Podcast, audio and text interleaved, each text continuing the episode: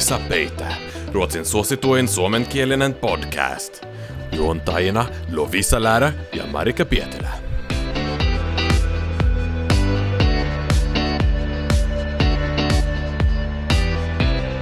Shuhu! Shabbat! Tjena, tjena. Tja! Hejsan! Millä ka- good, day, good, good, good evening, mitä kaikkea näitä nyt sitten on. Moikka moi ja tervetuloa kuuntelemaan Ei saa peittää podcastin viihde- ja julkisjuorujaksoa. Mehukkaita. Tämä on mun ja Marikan ensimmäinen julkisjakso. Ei niinkään et välttämättä pelkästään julkisista, täällä on tämmöisiä ilmiöitä. Viihdemaailman kohuja. Kyllä vain. Nämä ovat perinteisesti hyvin suosittuja jaksoja olleet ESPssä ja me tehdään tätä nimenomaan sillä kulmalla, että sinäkin suomalainen, jotka et välttämättä ole kauhean perehtynyt Ruotsin eliittiin, kermaan, julkispiireihin, niin saisit tästä jotakin irti. Ja tässä tulee jakson uutisotsikot. Eliittiklubi Soho House avaa ovensa Tukholman kermalle. Blogikuningatar Isabella Löwengripin oma elämäkerta piirtää karmaisevan kuvan vaikutusvaltaisuuden hinnasta. Feikki Markuulio huijasi tuhansia kruunuja pahaa-avistamattomalta naiselta. Ingrossojen mahtisuvun nuorikolla, artisti Benjamin Ingrossolla, ei ole pulaa naisseurasta. Lovisa-nimiset henkilöt ovat yliedustettuina Ruotsin vaikuttajaskenessä. Ja lopuksi Ruotsin viihdemaailman ykkönen talent-tuomari ja vaikuttaja Bianca Ingrosso on saanut parhaalta ystävältään luksuslahjan.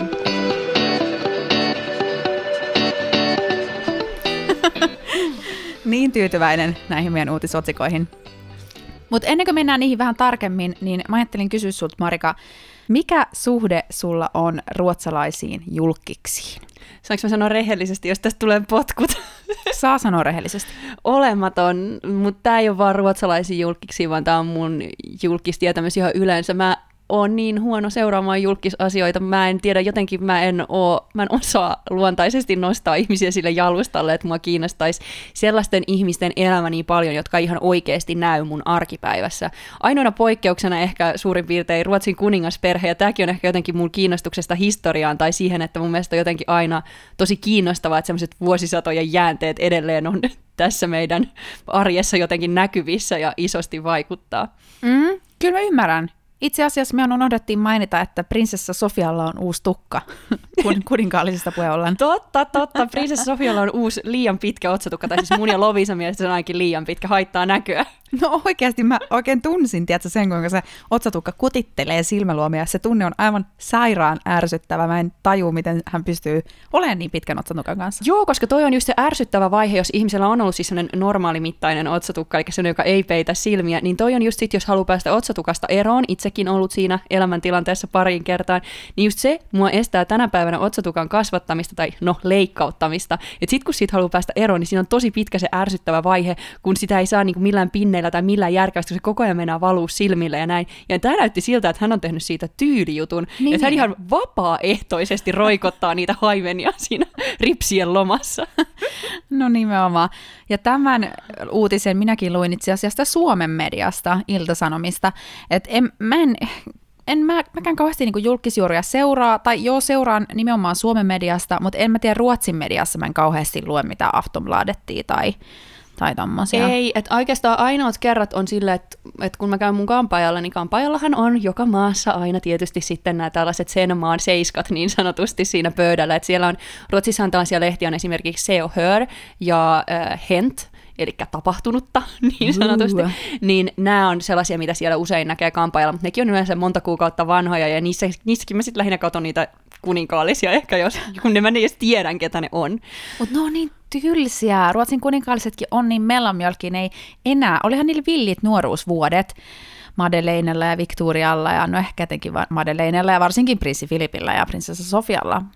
Mutta ei ne enää ole niin mielenkiintoisia. En mä ehkä niistä juoruistakaan niin, vaan mä tykkään katsella niitä kuvia, koska mun mm. mielestä niillä on usein tosi hienoja vaatteita. Siis mä tykkään semmoista vähän äm, klassisesta pukeutumistyylistä, mm. just sellaista, mitä kuninkaallisilla usein on, niin niiden arkisetkin vaatteet on jotenkin niin hienoja, että mun mielestä niitä on, siis, niitä on, silmän on ilo katsoa, että se on ehkä enemmänkin, enemmän tämä niinku muotipuoli sieltä, jos sitä voi sanoa nyt ihan, ei se ole ehkä niin trenditietoista, vaan sellaista klassista mm. tyylikkyyttä. Tyylikkyys on se, mitä niinku, mm. niistä hakee jotenkin. I see what you're talking about. Mun ruotsijulkis tietous tulee enimmäkseen kahvipöytäkeskusteluissa, töissä. Siellä me puhutaan jonkun verran tietyistä henkilöistä, esimerkiksi Ingrossot ja Isabella Löwengrip ja sitten tämmöistä teknologiaeliittiä, jotka ovat myös tunnettuja muilla tavoilla. Koska itse asiassa Ruotsissahan monet julkikset, siis vaikuttajista, about kaikki, on myös hyvin menestyneitä yrittäjiä. Niillä on omaa kosmetiikkamerkkiä tai omaa ää, tota, vaatemerkkiä. Et, et, et huomaa, että he, heidän, heistä kertovat otsikot eivät ole pelkästään siellä niin kuin julkisjuorujen puolella, vaan ihan tuolla Breakit-teknologiamedioissa heidän nimensä pyörivät. Mm. Mm, kyllä, eli on tämmöisiä vähän niin kuin pitää olla tämmöinen, oliko se renessanssi aikana uomo universaale, eli tällainen kaikki tietävä ihminen, jolla on vähän niin kuin kaikista aloista kokemusta ja osaamista ja tällä lailla. Leonardo da Vinci oli aikana, että hän, oli, hän pystyi tietämään ihmiskehosta ja samalla suunnitteli helikoptereita ja kaikkea, niin nykyään pitää näköjään ruotsalaisen julkiksenkin osata olla teknologiabisneksessä mukana ja omaa kosmetiikkaa ja sitten se itse varsinainen, mistä on tunnettu, on se nyt sitten, että on laulaja tai näyttelijä tai tanssija tai influencer. tai mitä sanoit? tai Paradise Hotel. Tai Paradise Hotel, että olen nyt siellä ollut itseni näyttämässä ja pariutumassa. joo, joo, joo. Aivan mahtavaa. Mutta eiköhän me näillä pidemmittä puheitta mennä itse asiaan. Joo, eli meidän ensimmäinen otsikkomme, sehän koski tätä, että eliittiklubi Soho House avaa ovensa Tukholman kermalle. Ei siis nyt ihan tänään, tämä on tulossa ilmeisesti loppuvuodesta, jos nyt muistan oikein tässä, mitä luettiin. Mutta Mut 2022 aikana. Joo, kyllä, eli tänä vuonna tulee. Ja tämä on eh, Soho House siis, käsitin, eikö tämä oli Lovisa näin, sä kerroit mulle, että tämä on myös, tästä on myös puhuttu itse asiassa tuolla Sinkkuelämää jossain jaksossa. On. Tämä on 95 perustettu aikanaan jossain päin, oliko se Lontoossa ekaa kertaa, Ehkä. tämä Soho House-konsepti. No niin, meillä on tässä lähteenä ollut nyt muita medioita, mutta me ollaan ihan muistettu kaikki yksityiskohtia. Ja sitten 2003 ne avasi New Yorkissa ja yhdessä Sinkkiksen jaksossa Samantha yrittää epätoivoisesti päästä tämän Soho Housen jäseneksi. Ja siis tästä samaisesta mysteeri-eliittiklubista on nyt kyse. Se on ketju, joka avaa Tukholman. Jep, ja siis tosiaan tämä on nyt äh, tällainen, mikä on siinä eliitille yleensä, mutta ilmeisesti erityisen paljon vielä teknologia-eliitille, eli tolleen kun Lovisa Hesarissa tituleeras itseään teknologia-alan ammattilaiseksi, niin Lovisa varmaan tullaan näkemään siellä, siellä klubilla hyvinkin. I wish, I wish. mutta itse asiassa leikki sikseen, niin sinne voi olla aika supervaikea päästä, nimittäin Expressen esimerkiksi kertoo, että sinne on tällainen kansainvälinen odotus- tai jonotuslista, jolla on jo 60 000 henkilöä jonossa, et en tiedä sitten, että onko nämä ruotsalaiset olleet kaukaa viisaita ja jo menneet sinne jonoon vuosia sitten, vai onko se nyt niin, että kun tämä avaa Tukholmassa, niin itse asiassa siellä onkin jotain saksalaisia ja espanjalaisia ja yhdysvaltalaisia, ties mitä siellä jonossa ensin, ja ruotsalaiset saa jäädä sitten nuolemaan näppejään, eikä pääsekään koko klubille. No nimenomaan tässä Breakitin artikkelissa eräs ruotsalainen yrittäjä, joka on jäsenenä Berliinin Soho Houseissa, sanoo, että, että mm, tämä kyseinen klubi on täynnä svincoola människor som han själv inte har koll på. Eli että siellä on sitten sairaan kuuleja ihmisiä, joita hän itse ei ennestään tuntenut. Ähm, siellä Berliinissä siis. Mm, ja tässähän on hyvin eksklusiivisia sääntöjä. Siellä ei saa olla mediaa, sieltä ei saa postailla kuvia sosiaaliseen mediaan. Mulla on niin Lovisa, monta kysymystä. Sulla niin voisi olla siellä, koska sähän olit siellä ähm, näistä Nobel, Nobeljuhlien jatkoillakin, missä niin. ei saanut postailla sosiaalisen median, niin siellä sä oot sitten ollut niitä postailemassa. niin olikin. Tämä on mun mielestä kaikilla tavalla niin mehukas asia, koska ensinnäkin musta musta tuntuu, että kaikki tällaiset sara, salaiset klubit on jotenkin hirveän vanhanaikaisia niin kuin konseptina. Tulee mieleen just mm. semmoinen sikarinhajuinen herrain. Reformiklubi jostain Phileas Fogg 80 päivää maailman ympäri. Tai mikä niin, ja sitten silleen, että mistä siellä keskustellaan? Tuokse se niin kuin ihan oikeasti sellaista lisäarvoa niin kuin näihin bisnessuhteisiin? No siis varmaan tuo siinä mielessä, että raha vaihtaa omistajaa, siellä keskustellaan varmaan jostain bisnesideoista ja vähän niin kuin saunassa on kautta aikain lyöty kättä päälle. Se on tällainen rikkaiden ihmisten nuokkari nuorisotalo, minne päästään vähän biljardia pelaamaan ja juomaan drinkkejä ja pitämään ne suhteet yllä ja katselemaan ikkunoista sinne alas. Tämä tulee siis Östermalmille, niin sieltä tosiaan näkee varmasti kadulle sitten tätä tavallista rahvasta, niin voi sitten katsella, että tuolla nuo muut menevät, tänne he eivät pääse. Jep, mutta siis itse asiassa mikä muuten tässä on myös jännittävää, se nyt ei ole mitenkään varmaan kenellekään yllätys, että tämä tulee kaikista Ruotsin paikoista Tukholman Östermalmille, joka on tällainen eliitin mekka täällä Ruotsin sisällä, mutta se, että tämä siis avaa tilansa vanhaan kirkkoon, ja sitten mähän oikeasti, tähän ei ole nyt niin tarpeeksi perehdytty Lovisan kanssa, mä luulin, että niinku kirkko, seurakunnat, niinku, että Ruotsin, val- no ei se olekaan valtion kirkko enää nykyään, kun valtio ja kirkko on erotettu toista, mutta siis Ruotsin kirkko, että ne omistaisi omat kirkkorakennelmansa, mm. mutta tämä oli ilmeisesti joku yksi yksityishenkilö, joka myi tämän kirkon tälle klubille. Et Joo. What? Mä oon vähän silleen, että mä en jaksa enää edes yllättyä. Jos joku aksia voi olla yksityinen Tukholmassa, niin se on hmm, todennäköisesti. Sepä se yksityistetyt kirkot. niin. Minun kirkkoni kyllä kerää enemmän jäseniä kuin teillä. He ovat enemmän uskossakin. Joo, todella. todella. Mm. Täällä on myös Breakitissa paljastettu, että eh, keitä julkisuuden henkilöitä siellä nyt sitten on jäseninä täällä Soho Houseissa – nimiä, jotka meillekin on tuttuja, joita mainitaan täällä, niin Alex Schulman. Mm-hmm. Ruotsin yksi suosituimmista podeista, äh, Alexo Sigge, paljon puhuttu viime vuosina. Ja sitten hän on tunnettu esimerkiksi kirjoista sellaisista, joka Suomessa on myös hyvin tunnettu, kun Polta nämä kirjeet Joo. esimerkiksi on tällainen yksi. Joo, mä muistan, että Pauliina puhui tuosta joskus, että se on hirveän hyvä kirja.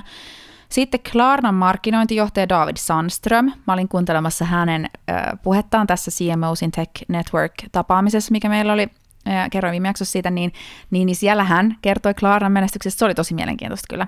Mä en tiedä, kuka toi näyttelijä Shimania Varani on. Mä, mä, mulla on hämärä mielikuva, mutta en ole ihan varma, niin olen hiljaa. Joo. Voguen muotitoimittaja Alison Schiffman sanotaan on myös jäsenenä.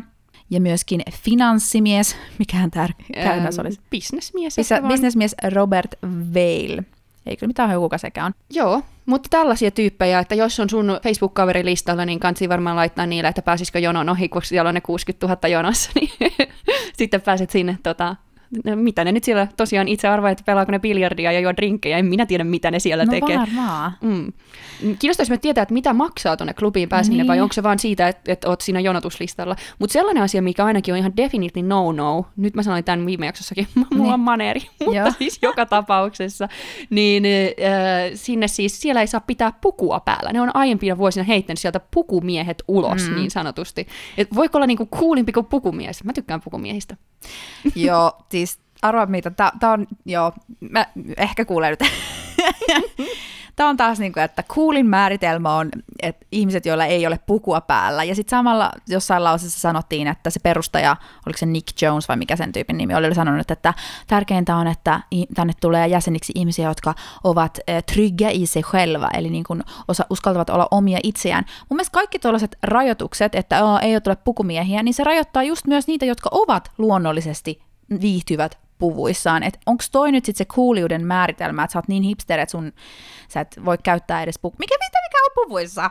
Nimenomaan, sitä minäkin vietin. Sillä kautta, tämä on nyt taas tällaista, että ihmisiä niinku ihan vaatetuksen perusteella syrjitään. niin, tai silleen, että, että joo, että, niinku, että jos se tarkoitus on, että ei, ei ole semmoista jäykkää meininkiä, niin eikö sen jäykän meiningin, eihän puvun tarvitse olla synonyymi sille, tiedätkö, että eikö se ole siinä kulttuurissa enemmän, että miten ollaan toisten kanssa, miten keskustellaan, miten käyttäydytään. Sehän se on se, mikä muodostaa niin, sen mä veikkaan ihan, että julkilausumaton sääntö on myös, että mies ei vaikka saa mennä sinne shortseissa eikä sinne saa mennä missään college-housuissa. Että tämä on nyt taas tällaista sitten, että pitäisi taas lukea jostain rivien välistä, että miten elitti juuri tässä yhteydessä saa ja tulee joo, pukeutua. Mua ärsyttää kaikki tuommoinen muka rento meininki, että joo, meillä pidetään täällä töissä vaan huppareita ja kuljetaan paljon varpain, me ollaan niin cooleja.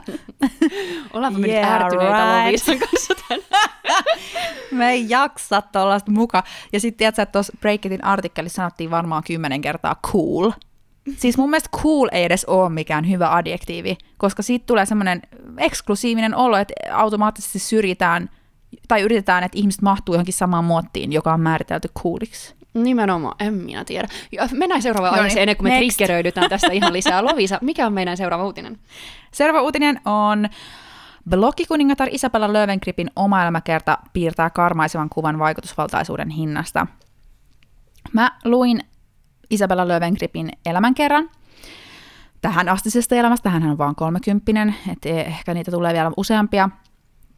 Ja se oli mielenkiintoinen valoitus kaikkeen siihen, mitä kulissien takana oli käynnissä. Äh, Isabella Löwengrip, hän on, tiedätkö kuka se on Marika?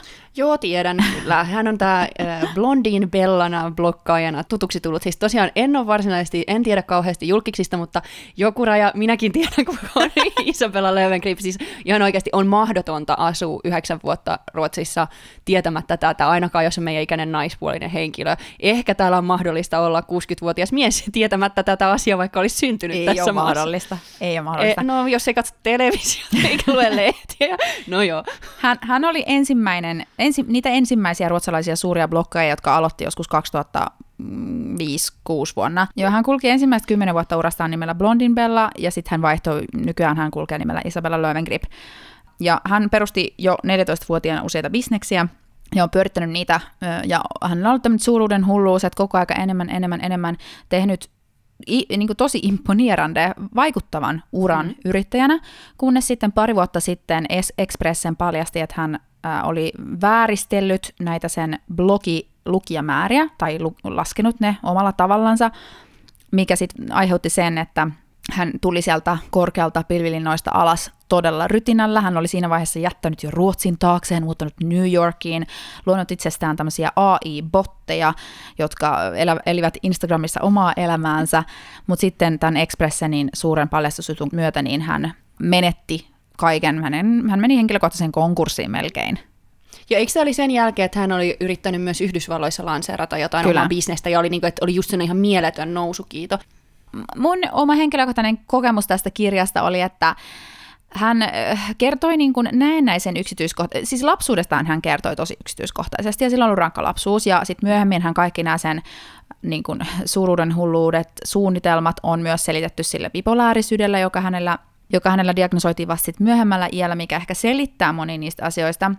Mutta sitten mä jään kaipaamaan siitä kirjasta myös tiettyä syvyyttä. Ehkä se on sen takia, että nämä viimeaikaiset tapahtumat, esimerkiksi 2019 tämä niin romahtaminen on liian lähellä. Hänellä ei ole vielä niihin tarpeeksi etäisyyttä, että hän pystyisi oikeasti puhumaan niistä semmoisella syvällisellä itsereflektoivalla tasolla, koska esimerkiksi tämmöisiä kohtia siinä kirjassa, missä hän puhui siitä, että joku Svenska Dagbladet media soitti hänelle ja kysyi kommentteja hänestä kersi myös syytöksiä mediassa siitä, että kuinka huono johtaja hän on ollut niissä sen firmoissa, että kuinka huonosti hän on kohdellut työntekijöitä ja kuinka huonosti ne voivat ja kaikkea mahdollista, niin hän vaan kuittasi eh, sen haastattelunkin vaan silleen, että SVD soitti minulle ja sanoin, että kyllä, pitää paikkansa. Ja sitten se ei tavallaan avannut sitä e- yhtään enempää, että minkä takia hän on ihmisenä semmoinen kuin se on, minkä takia se sitten on käyttäytynyt sillä tavalla sen työntekijät kohtaan.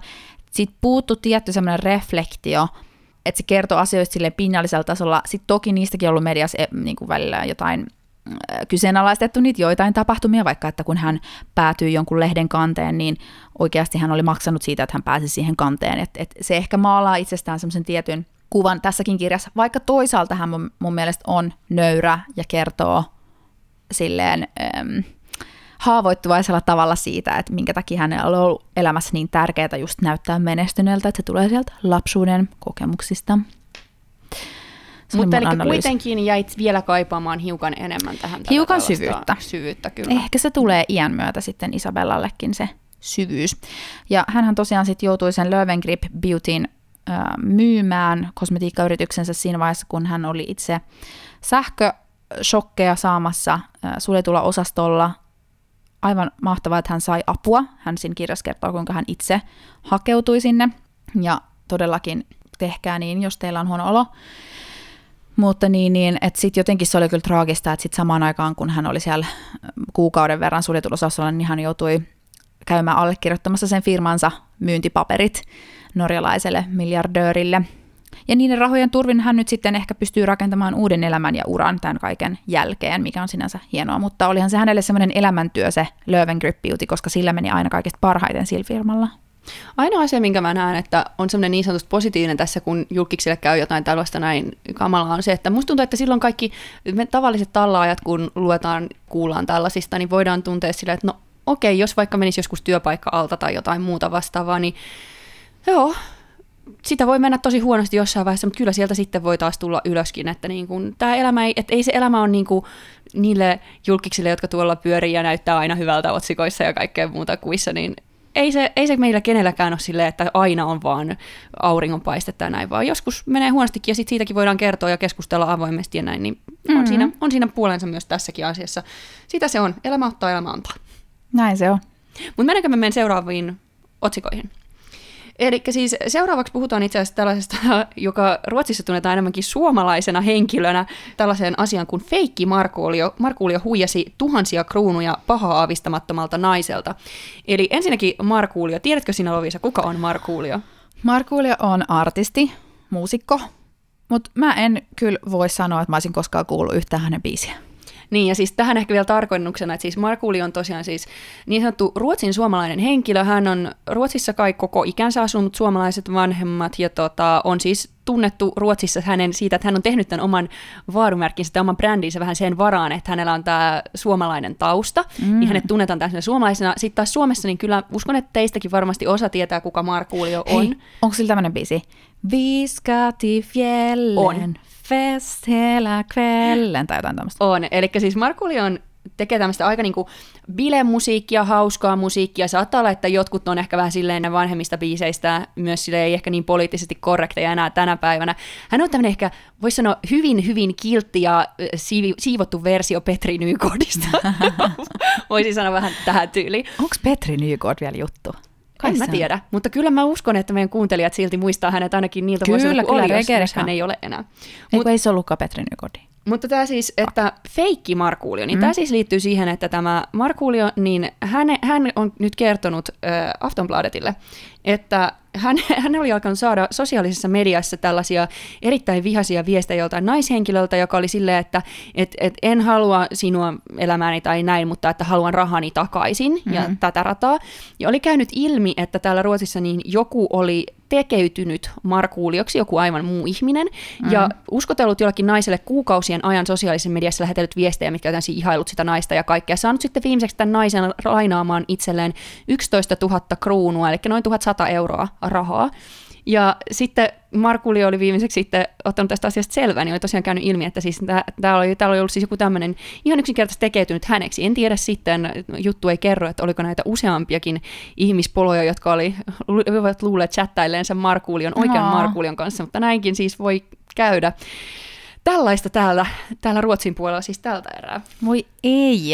Mutta kyllä mä sanoisin, että ehkä ihan vinkiksi kaikille, että aina jos et ole itse tavannut julkista ja saanut häneltä suoraan niitä yhteystietoja, niin siis en miksi kyllä... joku antaisi rahaa jollekin julkisen henkilölle, julkisen, julkisuuden henkilölle? Mm, sitä mäkin mietin kyllä, Please. mutta kyllä, kyllä meitä aina on monen juna, ja kai se on sillä, että rakkaus on sokea, niinhän sitä aina sanotaan, että niin. sitten jotenkin haluaa uskoa ehkä osa ihmisistä sitten siihen, että kyllä se varmaan nyt ja näin, ja näin sitten se kun se totuus paljastuu, niin se on karua.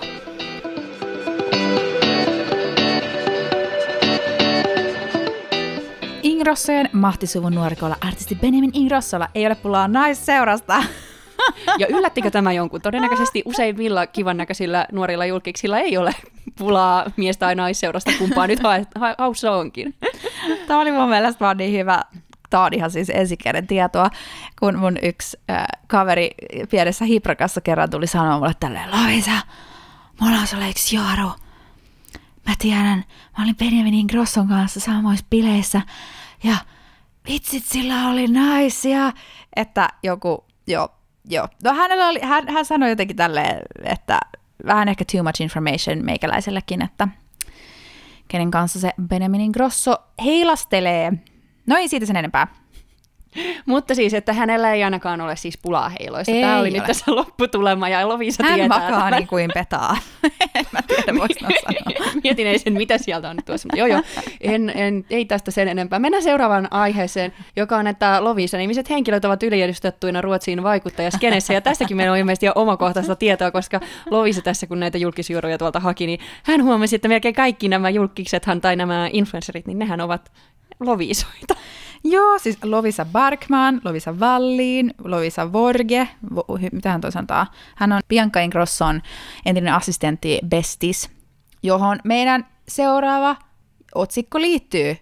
Ruotsin viiden maailman ykkönen talenttuomari vaikuttaja Bianca Ingrosso on saanut parhaalta ystävältään luksuslahjan. Hänen nimensä on siis Lovisa Warje, ja hän antoi Biancalle, joka täytti 27 vuotta nyt joulukuussa, niin lahjaksi Hermesin mukeja, tämmöisiä kahvikuppeja, ja sitten Bottega Vendetan mikä sen nimi on?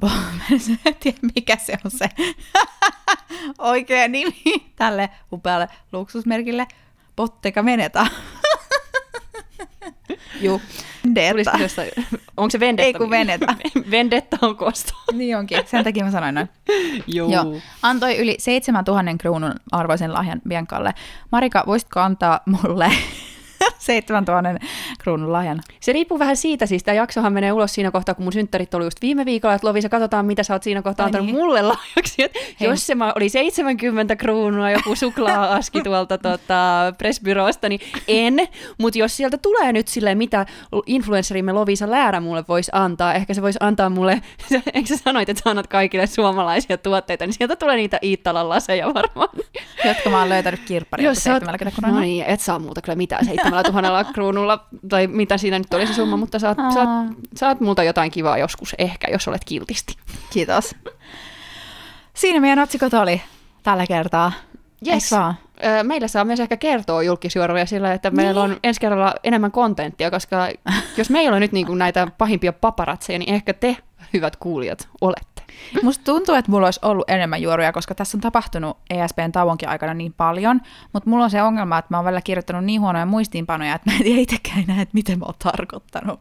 Mutta hei Lovisa, tällainen, keitä ruotsalaisia julkiksia olet sattunut törmäämään täällä Tukholman katukuvassa? Onko, tuleeko sulle mieleen, oletko nähnyt jotain joskus? Mm. Mm. Benjamin Ingrosson isoveli, Oliver Ingrosso. Öö, sit mä oon nähnyt... Missä näit hänet? Kerrotaan, kato, tällainen ihmiset voi saada sellaisia hyviä spotteja, missä No oli. siis tuolla kadulla, olisiko se ollut Kungsgahtanilla se käveli Eli ihan vastaan. keskustassa. Tai Vaasakahtanen, joo. Mm. Mutta mä hänen, siis hän toisi missään nimessä tunnistanut hänen itse ole mikään julkis, mutta se oli mun työkaverin kaveri, niin he Mm. moikkasivat, ja sit se oli silleen, arvaa kuka toi oli, toi oli Oliver Ingrosso. joo, no sit mä oon tietysti, no en mä kyllä ole nähnyt, en mä muista ketä mä oon nähnyt. En mä varmaan ole nähnyt ketään. Yhden, jonka mä oon henkilökohtaisesti... Kinsan on nähnyt, joo, sorry. Aa, yhden, jonka mä olen henkilökohtaisesti nähnyt parinkin kertaa. Huomasin, että hän asuu nimittäin Kungsholmenilla tuolla samalla saarella, missä itse asun samassa kaupunginosassa, niin äh, Alexander Rappaport, joka ei ehkä välttämättä nimenä sano suomalaisille niin kauheasti mitään, mutta se, mistä me puhuttiin pari jaksoa sitten, että toi Moodeni Sandhamn, eli Sandhamnin murhattaja dekkari-sarja telkkarissa, niin hän on siis siinä tämä naispääosan näyttelijä. Niin mm. hänet on, ja siis nyt vinkkinä suomalaisille, tämä on kyllä ihan kauhea vinkki, kannustan teitä stalkkaamaan varmaan, mutta siis Ruotsissahan näkee usein, jos ei ole erikseen pyydetty salaamaan, mutta näkee niin kuin oikeasti, missä kaikki julkiset niin asuu, koska täällä on kaikkien osoitteet, ei tarvi olla mitenkään kirjautunut tunnuksilla mihinkään numero- tai osoitepalveluun, vaan joku tämmöinen hitta.se esimerkiksi, niin kirjoittaa sinne tyypin nimen, niin sieltähän ne näkee kaikki tarkat portaikot ja kaikki, missä tyyppi asuu, ja joskus No vielä niin. asunnon potentiaalisen hinnankin. Niin täällä kyllä tietää ainakin, että mistä päin tyypit löytää. Todellakin. Sitten mä oon nähnyt hei myös Vår tid är nu-sarjan näyttelijän Adam Lundgrenin, Mm. joka esittää siinä sitä, mikähän se nimi on, Peter jotakin. Onko Vortid äh, Ny myös tullut muuten suomeksi? Se on Oh. ihan älyttömän hyvä sarja. Aikamme on nyt, tai ei kun en mä tiedä mikä sen nimi siellä oli.